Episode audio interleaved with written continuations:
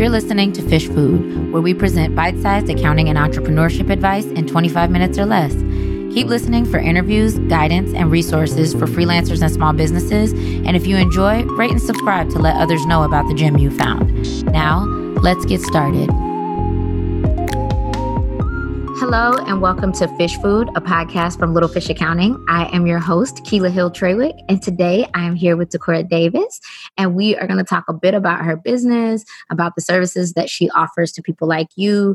And um, yeah, I guess let's get into it. Let's start with you giving me a bit of a bio, give me some background about what you're doing now with your business and how you serve other small businesses.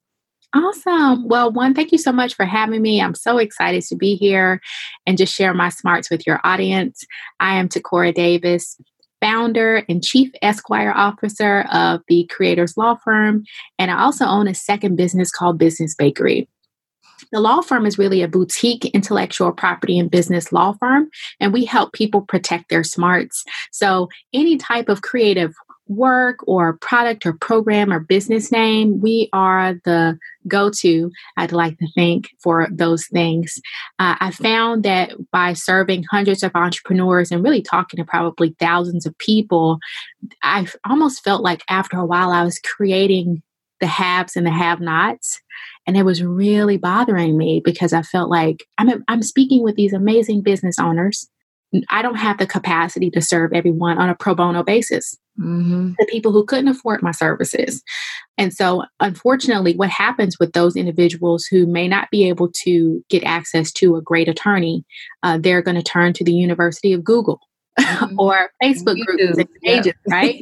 YouTube University. And that often is not the best route to go, especially when you're building something that it's kind of fragile. You're building a new business, it's never existed before. And so that really had me do some internal soul searching. And I said, what can I do? What can I create to really fill a gap in the marketplace that I'm seeing? Mm-hmm which is why I created Business Bakery, which is going to serve as a hub for contracts, courses, and biz resources for entrepreneurs. Our first flagship product is Breadwinner. It's a legal toolkit for entrepreneurs. So it teaches you how to DIY trademark and copyright registrations. It ha- gives you access to a whole library of contract templates that you can use in your business. I even have an accounting contract template in there. And so people are able to go into the course and pull contracts if they get new opportunities or new clients or new speaking engagements. So it's really a great product. People can pay for it on a monthly basis. And my students who are going through it now really enjoy it. So that's kind of like, you know, my little mini empire that I have going on here. Hey, I'm always excited about our empires and building them. And I mean, it sounds like you have kind of a mix of like stuff that you've been doing and new experiences happening. So let's go backwards a little bit and talk about how you got started. And part of the reason I ask is because, you know, I'm interested anyway, but also I've noticed, especially with lawyers, that like there is a plethora of entry points into the law uh, from people who started always knowing that that's what they wanted to do or starting knowing that they wanted to be in law but not this kind of law. So tell me a bit about your path and how you got here. Oh man. Okay. So interesting stories filled with lots of ups and downs. The first time i said i wanted to be a lawyer i believe i was eight years old in fourth grade and that was after watching the amazing Johnnie Cochran on TV with the O.J. Simpson trial. Uh, yeah, never seen a black man with so much power. I didn't even understand the concept of lawyers, and I remember asking questions about because clearly the the trial was very important. It was on all the time, so even at a young age, I knew like. Why is this court case on? Why is everyone so interested yeah. in this? And I was like, it's on every day. It felt like it went on forever because it probably did. Um, and I began to ask questions of, well, what do lawyers do? And, you know, what is their job? And so my dad was explaining to me, well, they help people. They kind of, you know, they're, they're the voice for other mm-hmm. people. And, you know, I had always had a, a spirit and a heart to help other people. So I started saying, I want to be a lawyer when I grow up. That sounds really cool, you know. Um, and I remember um, I remember one of my homework was saying, I'm going to be a lawyer when I grow up. And I remember talking about like, OJ didn't do it. Just, because they found a little blood doesn't mean free OJ. I'll be.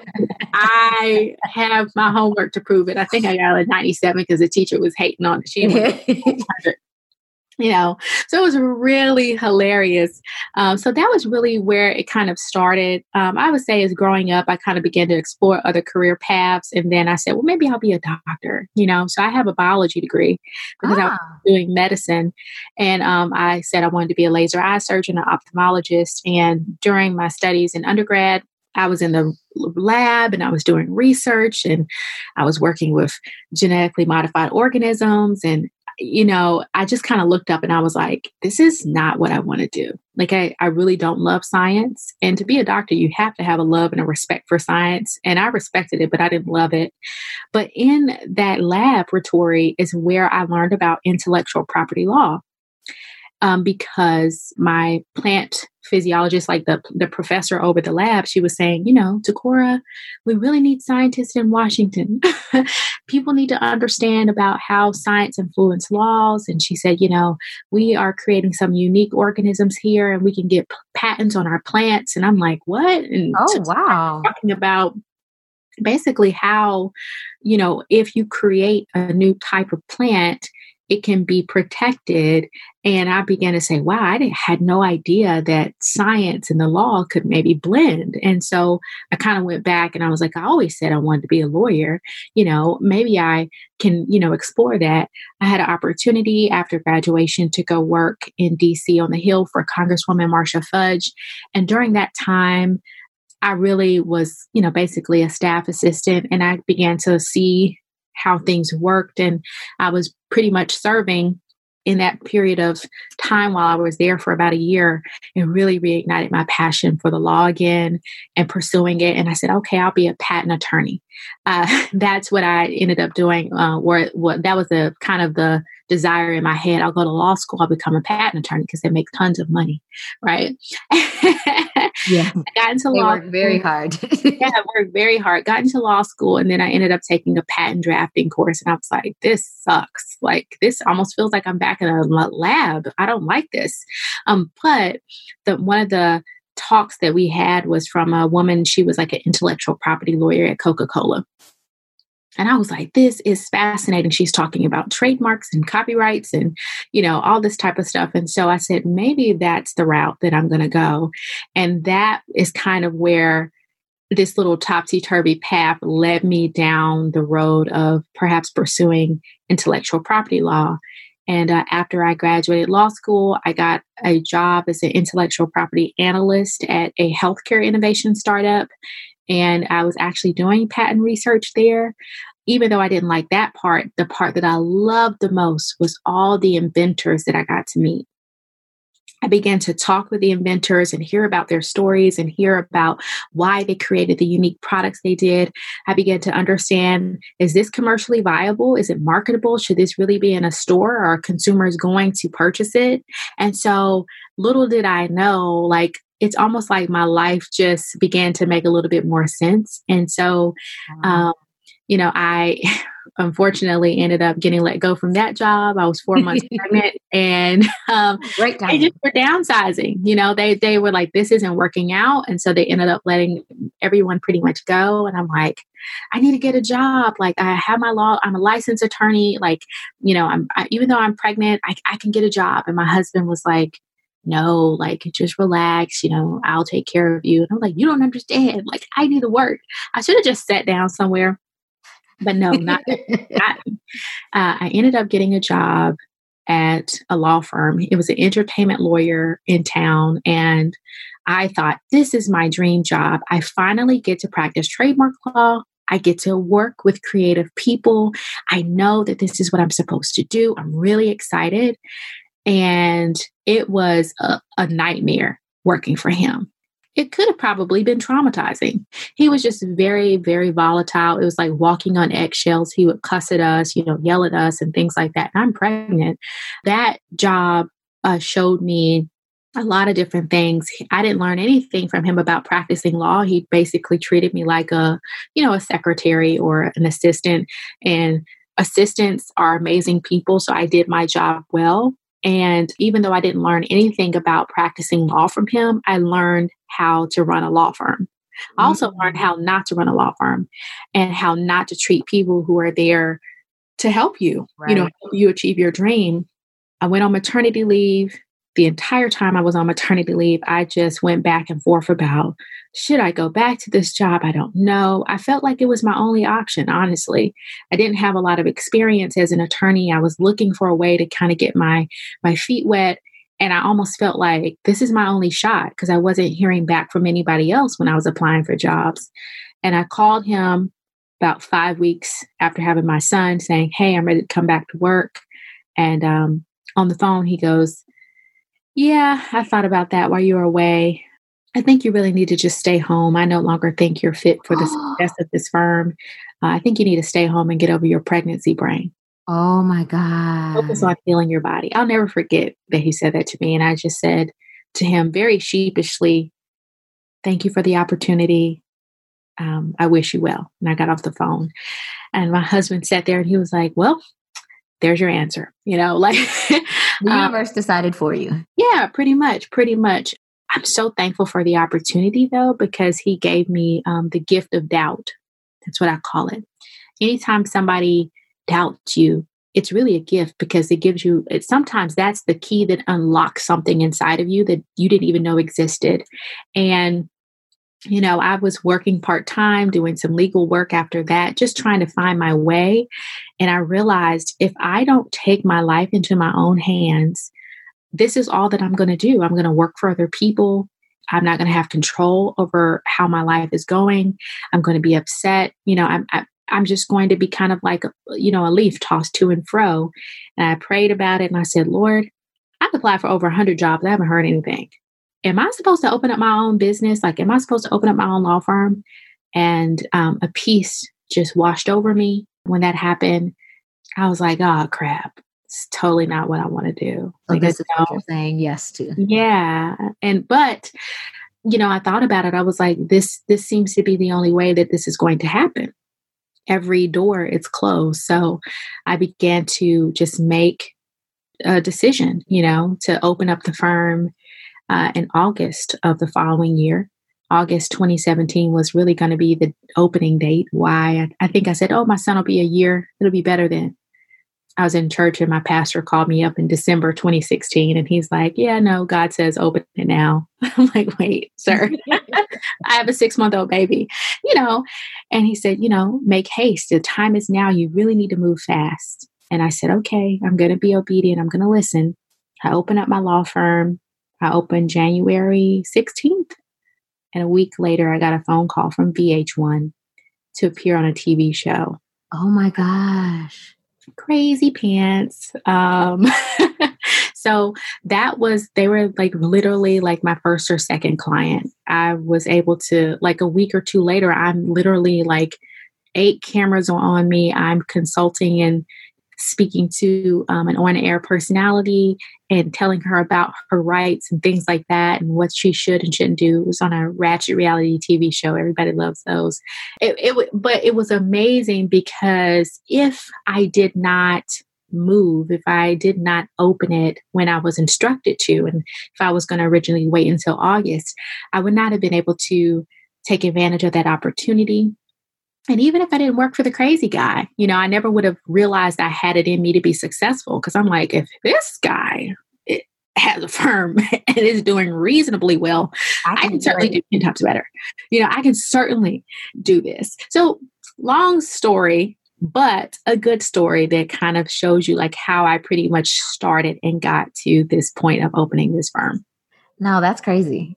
I mean, fun crazy, but also a reminder that in a lot of ways our decisions are not our own like obviously we have free will to choose them but yeah. the universe will make moves to make sure that you go where it would like you to go when it's ready for you to do so and so it's interesting that you went from a place of working for companies and working for someone to working for yourself even though it was in a similar but not at all the same path yeah. so now that you're here and you're running your own law firm what do you think is one of the more common misconceptions about what you do. Um, and this is especially, I think of this for lawyers because I think of it as an accountant where people are like, oh, you're an accountant, so you know all the things about numbers.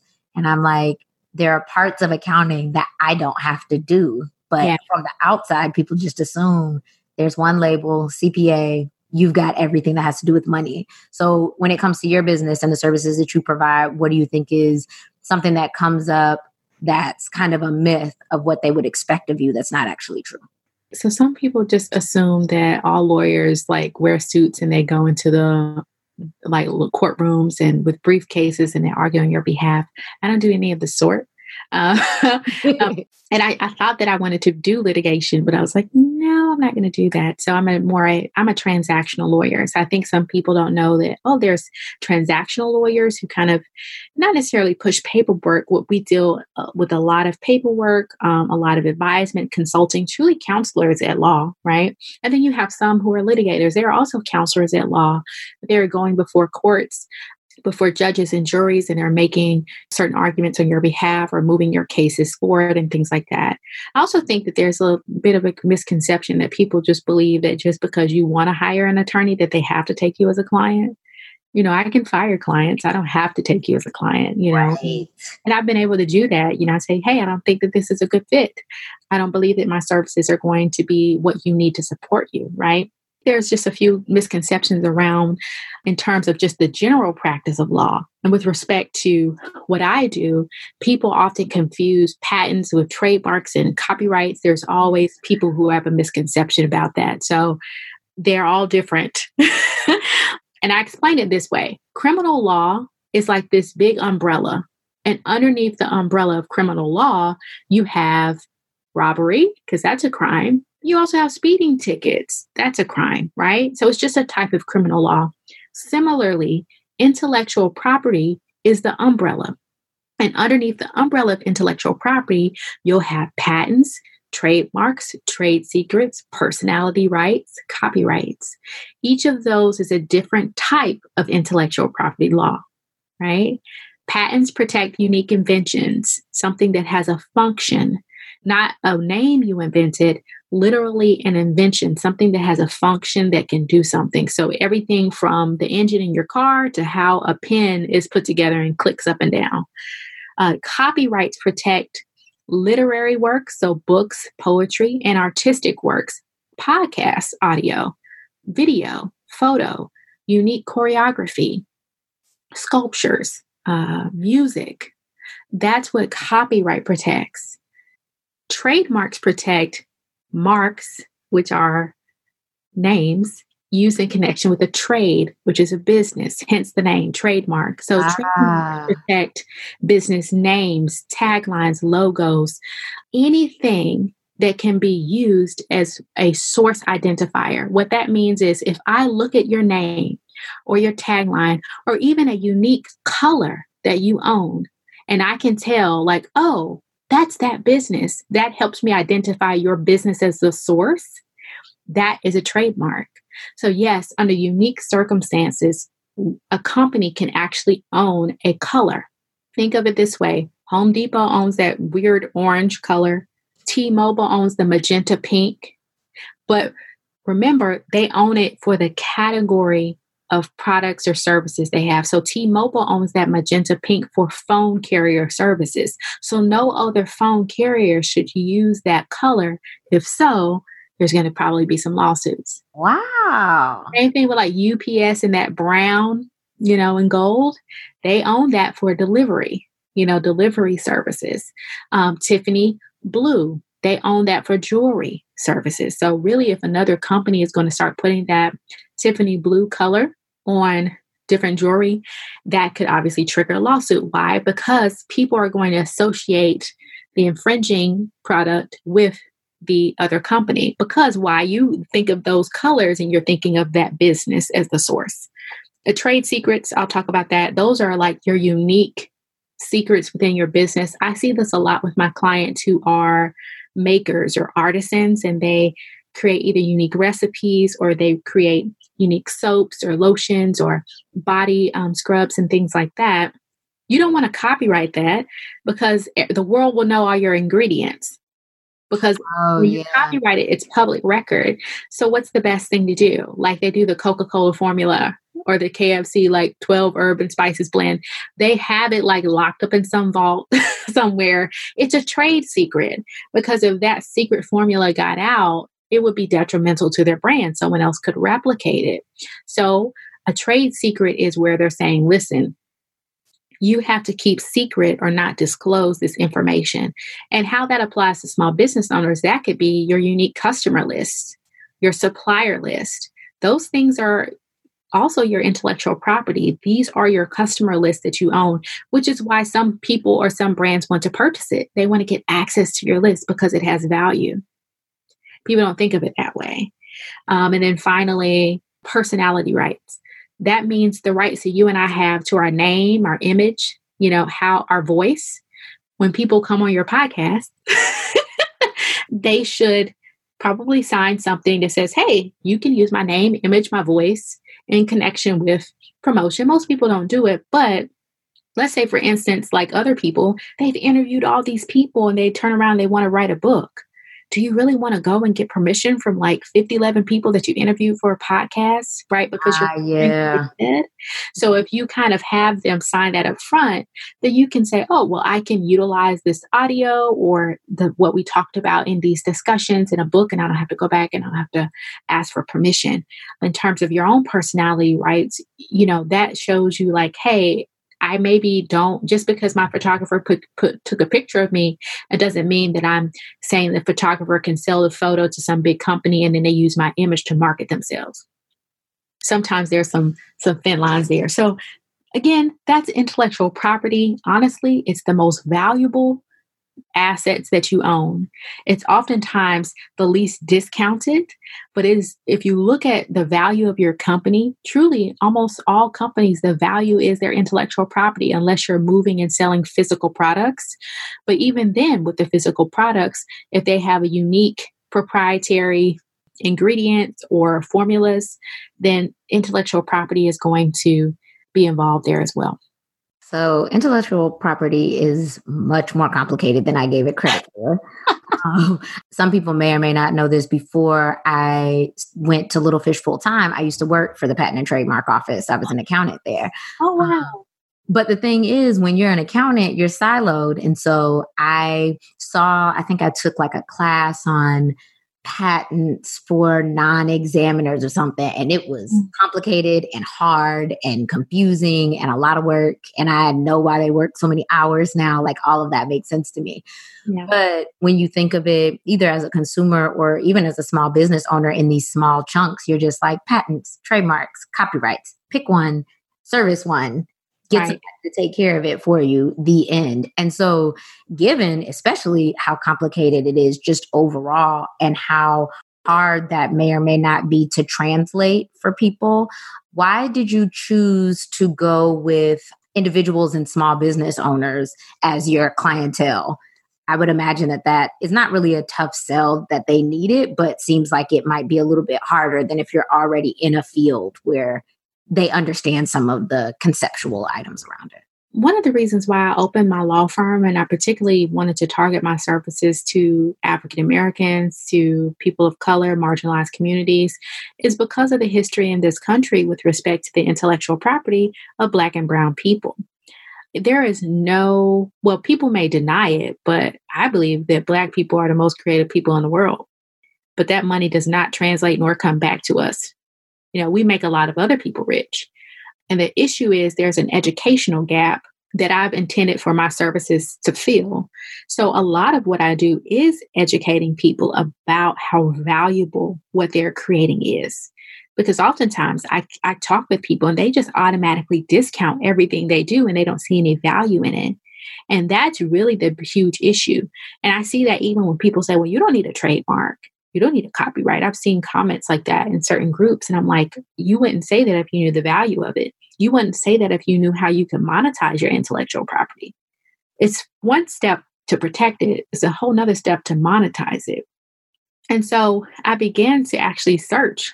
You know, three years ago, I was searching to try to find a trademark attorney who was a Black woman in North Carolina and she did not exist. She was not there. I was searching for you, girl. I was like, where is my sis at? She's not here. That discouraged me. And I'm a lawyer. So I'm like, well, if I'm a, discouraged by this, I can only imagine the people who are searching for a Black female trademark attorney or Black male trademark attorney, they cannot find us. I found a handful at the time. I found two Black men who were patent attorneys and one woman who was a patent attorney, but I didn't find any that were trademark attorneys. So that was one where I realized, and even overwhelmingly, the attorneys in intellectual property are white. There's very little diversity. First of all, it's already not a lot of Black attorneys, period. Maybe like, I can't remember the stat, but it's like maybe 3%. Yeah, accounting's like that too. Right. So then you take even a smaller sliver of that percentage and figure out how many of us are people of color or black, you know? And me knowing that black women are the number one group or fastest growing group of entrepreneurs, those are tons of businesses who need support with their intellectual property. So I began to look at those stats. I began to assess my own feelings. I began to say, how can I serve uniquely in the marketplace? And that is why I decided to position my firm in the way that I did. As I got up and running, I began to discover other women, Black women in particular, who had done this, like Patrice. Patrice, I don't know your last name. I've never met her before, but I love her. Um, Creative Genius Law. I believe she's in Chicago and also has a presence in DC my dear friend Tyra of Hewley Smith Law in California, Raven of New Millennia Legal in Texas, Radiance, uh, she has a law firm. So I began to like, oh my God, I was like discovering these people as I started to get my law firm up and running, like, oh my God, you're here. Like, I didn't know you existed, you know? But there really still aren't many in, in North Carolina. I think there are a few more, and that's great. I feel like we need to have more diversity in the law period, but also more diversity with respect to the type of practitioners that you can choose from. That's really interesting. I thought about that a lot when I started. I mean, even when I started my CPA journey, like honestly, one of the reasons was because I was tired of this assumption that CPAs were older white men. And so I thought it was important that people in general, younger generation, older generation, workers, higher ring managers, recruiters, all those people could see a young black woman and say she could be a CPA too, because we don't exist in those arenas in the same way. And so, to your point, being able to service our own communities to say, we exist here, we can perform these services for you, and be able to relate in a way that you probably will not get from a white man who's doing the same service for you, who may or may not understand just the cultural things behind it, all of the pieces to your business. Because as we both know, for the people that we serve, like it's more than just your business. It's not just like, I built this thing. There are livelihoods and, you yeah. know, struggles and personal experiences behind it that all make up to this one business that I'm able to do something for you. So I think that's really cool because it's it's similar to my thoughts about like, yeah, as a black woman who is in a space where there are not a lot of us being able to do the work, but also being able to kind of lift up these other people in our fields to say, like, it's not just me. There are other people that can do something similar or something at least in the same arena, which kind of cuts out that whole idea that we're in competition. Cause, like, nah, all of us need to exist. I can't do all the work. exactly. That's why I'm like, there really is, there is no, there's no need for, and of course, I think, you know, we're human. Those feelings will come up of competition. But if you really kind of just take a step back and look at it, it's like, this is an opportunity to invite community in. You know, as humans, we need community. I don't have attorneys that I can turn to and say, hey, I have this unique issue with a client like that work for me and we kind of come together like these huge law firms. That's a huge asset uh, or you know these document template libraries that we can all look at and say oh you can get your documents from here. And so now we're starting to create our own community the other black women attorneys and other female attorneys that i'm meeting and we're saying okay can't tell you the client's information can't tell you too much info but hey this is what I have going on. What would you suggest? That is great because it's so lonely, even as a just any type of entrepreneur. If you're building something, whether you're a lawyer, accountant, or creative, it's never existed before. We're building things. Yes, of course, other people have law firms, but what we're building never existed before. And that's a huge order for anybody to take on that was one of the hardest parts for me about entrepreneurship. Like, I think a lot of people worry about like the consistency of money and getting clients and all that. I think one of the hardest things for me was what you just mentioned, which was there's no one to ask. When something gets difficult, you know, we all have our own levels of imposter syndrome and you think that you're doing something really well and something will come up that you either don't know or don't understand and this immediate feeling of like am i supposed to know this? Do mm. other people know how to do this already? If you do where'd you get the information? Because it's not readily accessible and so that's one of the perks of kind of working for somebody is you have bosses or supervisors or people that used to do your job that you can go talk to and say hey what did you do when you ran across this, which, if you don't build that community for yourself, is really difficult to be a part of when you're an entrepreneur? It's very difficult, very difficult. And again, it can be very lonely. And and you have to, I'm learning this myself, shift the mindset. We most of us who are high achieving people, women, especially black women, I believe, there is this thing of imposter syndrome when a new challenge comes your way or a new client comes your way and you're thinking, even though I may have handled this challenge before, can I do it again? You know, was it a fluke the last time? And it's really because of perfectionism. We were grown, hey, you got to work twice as hard to be half as good. You got to work twice as hard to get half as far, you know? And that's just what the African American proverb was, you know, from our parents. And so, unfortunately, and a lot of us, as well as many other things, it creates perfectionism. And if you suffer from perfectionism, I'm a recovering perfectionist, you procrastinate. Yeah. And your procrastination fuels the imposter syndrome. They're all linked, right? But it's and it's not that cycle. you yeah, and it's not that you'll know what to do. You know what to do. There's just something in you that kind of makes you second guess your natural abilities. And you prove it to yourself every single time when you do it at the last minute that was one of my my statuses a while back. And i said you prove to yourself that you can do it every single time that you do it at the last minute. Because when you do it at the last minute you kill it you crush it you get it done. So you know it's in you to do it. So let's shift our mindset to say wow this is a new challenge coming to me because it's an opportunity for me to learn more to grow more to be more of value to my clientele. And that's a hard mindset shift. I struggle with it myself. Yeah. but once I realized that, like, wow, this is an opportunity for me to be a greater asset if I attack this. And when I do attack it, I am becoming a greater asset. And I mean, I'm thankful because just filing a trademark, you know, okay, you can you can file a trademark, but can you argue on behalf of your client and advocate on behalf of your client by submitting a legal brief based on legal arguments that they should be able to get this trademark? Most people who can do it themselves won't be able to do that.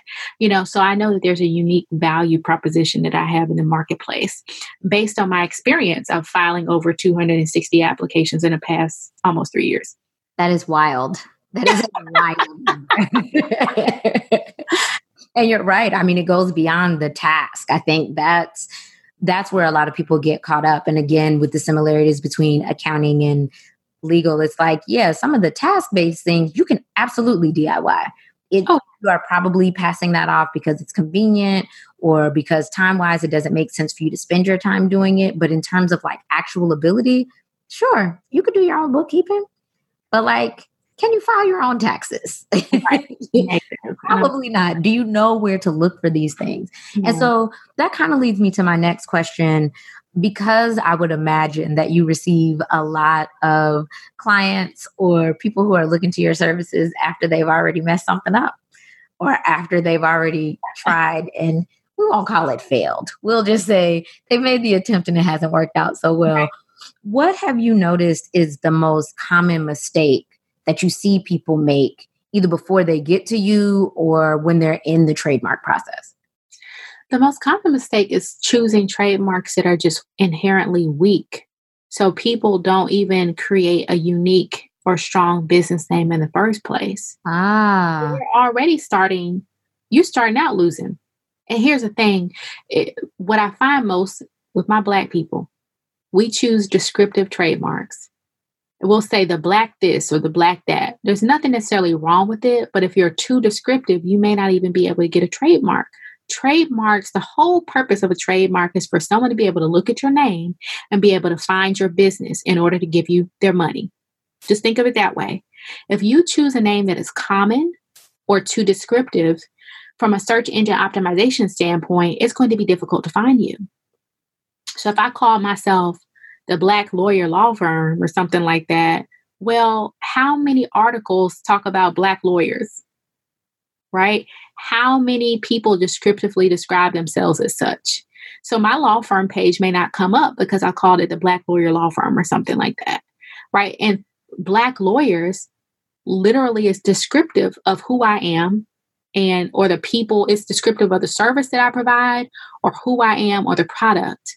Same way that I've seen in other businesses where they're like, okay, I'm going to sell hair oil, but I'm going to call my hair oil tea tree hair oil. you know, but people will do things like that or things that are com- comparable to that. And what happens? Tea tree hair oil literally is the type of hair oil. You cannot own the generic form of a name. It's still descriptive, it's generic. So those are the two like things that really will take a business down because you'll end up wasting a lot of money on a trademark process. I won't even file trademarks like that unless I have a huge disclaimer from a client because I'm like, this is not going to work out. I've had like one client not listen to me. And what I told her was going to happen, which was her trademark getting refused, happened. You know, that's not my fault. Just you got to use choose stronger names. So here's how you can choose a stronger trademark name. It can be fanciful. That means it's completely made up. The whole reason this word was created was for it to represent your business. This is what we see with Kodak and Panasonic. If I ask you what is a Kodak, you can be like, I don't, I mean, it's the name of a company, but it doesn't like, it's not like it's the name of some animal in Argentina or something crazy like that, right? So that's a fanciful trademark. Those are the strongest type. They're almost guaranteed to register, even without an attorney. Gasp. Okay. Arbitrary trademarks are the second ones that are very, very strong. Um, if you can try to create one of those, you, it would be great. So, an arbitrary trademark is hey, this word already exists in the English language or whoever's language, but it's not normally associated with the products or programs or services that you are offering. We see this with Target. It's a great supermarket, right? But we know that Target has another meaning outside of that. We see this with Pandora jewelry, you know, another name, or Dove chocolate, right? Trying to do that, getting an arbitrary trademark, great, or a minimum suggestive. A suggestive trademark kind of possibly suggests to the public what your services could possibly be. We see this with places like Burger King. You're like, oh, they probably sell burgers there, maybe some other stuff too, right? um, so, at minimum, we want suggestive trademarks at best arbitrary or fanciful. So if we can try to position our products for that, great. If you want to use a descriptive name like the black this or the black that, awesome. Use that as your tagline. Your tagline can be a great place for you to be descriptive because it helps clarify what your main service offering is, or it can clarify your main trademark, your house trademark, your house mark.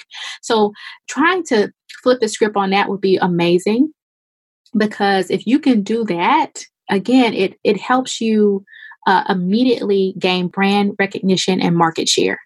That's what we want to secure. So the stronger your name is, immediately people will say, well, oh no, that's her business. And anytime someone comes along and they try to do something similar as you, everybody, especially your fans or your supporters, they're going to look at the other person who came after with a side eye.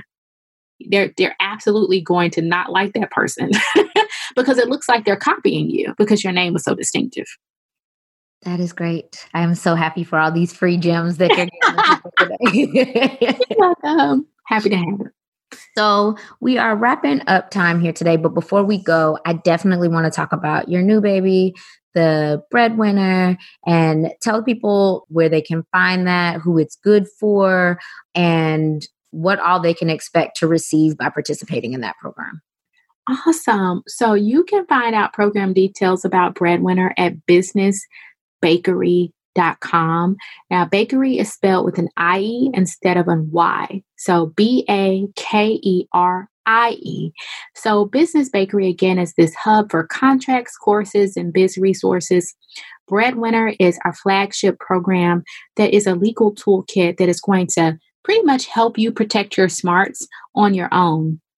So, if you want to have a lot of tools in your legal toolkit, get access to over 25 contract templates. It's a great library that we have that's growing every day. It's, you know, it's industry specific and it's peer reviewed. So you can trust that, you know, the contracts that you're using, you know, other people in your industry, they've been able to look at them. And also really getting some foundational structure in place for your business. So we even talk about like, do you have a profitable niche? I call it a rich niche and how can you determine like i have all of these ideas which one should i go with first? So we help you with that. We also talk about the appropriate business structure. So you know like am i choosing the right one? We kind of share with you. Also how do you take on and plan all of this stuff? Because it can get overwhelming the legal stuff. So we say hey every 90 days you're going to work on a new thing and here's how you can go through the program and do it this way. Again a lot of people have said wow this is really blowing my mind people are surprised that the things that they actually have created and own and they didn't realize it was intellectual property. So people are like i didn't realize i have over 50 different things that i can use or i created this and i'm going to use this as a new lead magnet. I don't even have to go and create anything else. So you began to have inventory of your intellectual property portfolio and ultimately if you want to put your position your business in a position to eventually sell it it's going to be much more profitable because you have a record of how valuable it is. It's going to allow you to work hard um, not smarter not harder because you have access to those things. And we also have some coaching in place. So um, moving forward it'll be once a month able to come on ask questions about certain things. So you're you know never uh, further than like four weeks away from just getting that answer qu- your questions answered. And we also have a facebook support group so you're able to ask questions there. All this month i don't know when this episode is going up i'll probably extend it also. I know we're going to have a black friday sale as well but right now if you use the code smarts s-m-a-r-t-s it's 33% of, off of breadwinner Ah, I'll make sure that this goes up soon, everyone, so that you have the opportunity to take advantage. You know I'm going to create a unique code for your listeners. Okay, perfect. It'll just be fish and and I'll put it in the show notes to remind you all, so that you can't say you didn't see it. Mm-hmm. Well, thank you very much for coming on today. I definitely appreciate all the knowledge that you've dropped. Um, I'm excited about what's coming up for Business Bakerie and for the business as a whole. And yeah, thank you for showing up here today. Thank you for having me. I really appreciate it. No problem. Thank you for listening. If you like what you heard, there's good news. We've got additional free resources for you to get clear on your small business finances.